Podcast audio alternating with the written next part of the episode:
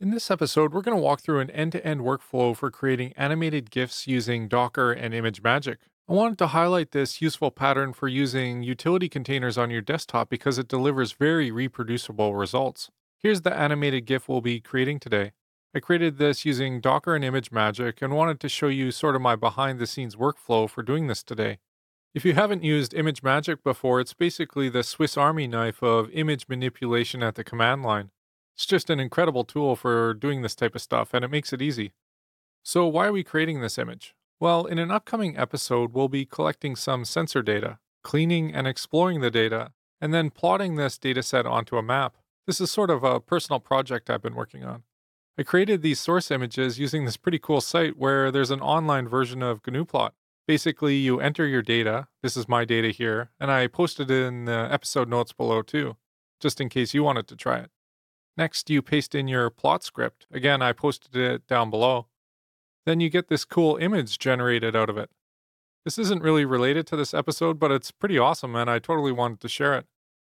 Anyways, I was just playing around with the angles and I was able to generate 10 different images. So that's where these images came from.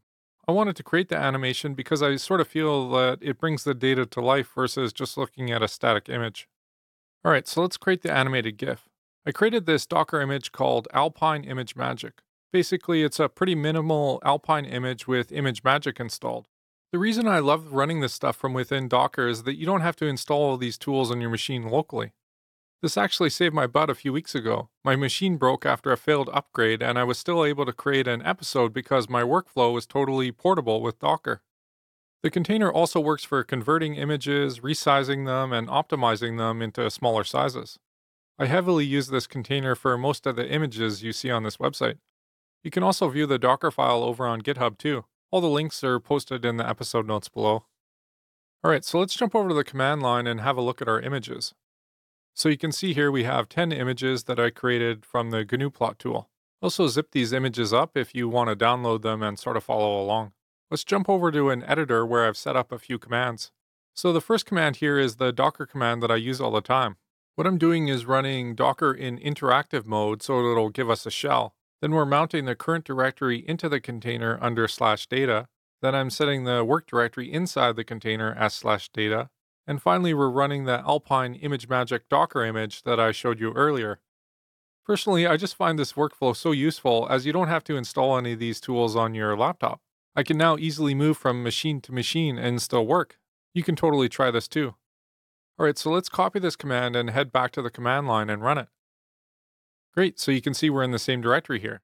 What I like about mounting the current directory is that changes we make in this directory from within the container will persist outside the container. What I love about this is it totally allows you to run Linux open source tools on your Mac or Windows machines. This is just such an awesome use case. I'm using Docker Desktop here. If you haven't tried it, I highly recommend it. It just opens so many doors. All right, so let's flip back to our text editor and have a look at the command we'll use to create the animated GIF. So I'm using the convert command here, and we're asking for a 75 millisecond delay on the first image. Finally, we get to the last image, and we're saying we want to stay on this image for 600 milliseconds. The output image is being saved as animated sensor. So let's copy this command and run it over in our container just takes a second or two to run, but it's grabbing all of our images and creating that animated GIF using the delays that we asked for. All right, so now we have our image. On my desktop, outside the Docker container, I'm just going to open that image. So let's flip over to it and have a look. So now we have our image. And then at the last one here, we'll have a longer delay. Cool. So let's flip back to the text editor and have a chat about a few of the other commands. So in the Alpine ImageMagick Docker image, I've installed a few other tools for optimizing images.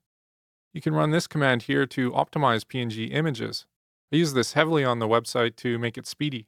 Here's some commands I use for resizing images. Say you wanted something with a max width of 450 pixels, or maybe you wanted something with a max height of 250 pixels, or maybe you wanted to create an indexed image and strip out any non essential colors. So this is sort of my Swiss Army knife Docker image for image stuff. But it's really more of the workflow of running utility containers like this on your local machine that I wanted to show you. If you're not doing this stuff, I can't recommend it enough. Just makes life so much easier and you don't have all this cruft of installing things locally on your computer. Another really huge advantage is that you can get reproducible results and you don't have to worry about something breaking here, as you can just use the same container over and over. Without this, I can't tell you how many times a software upgrade of some type has broken tons of stuff for me, and then I spend hours and hours fixing it. So, this workflow of utility containers can really save you lots of hassle as it totally isolates you and is very portable.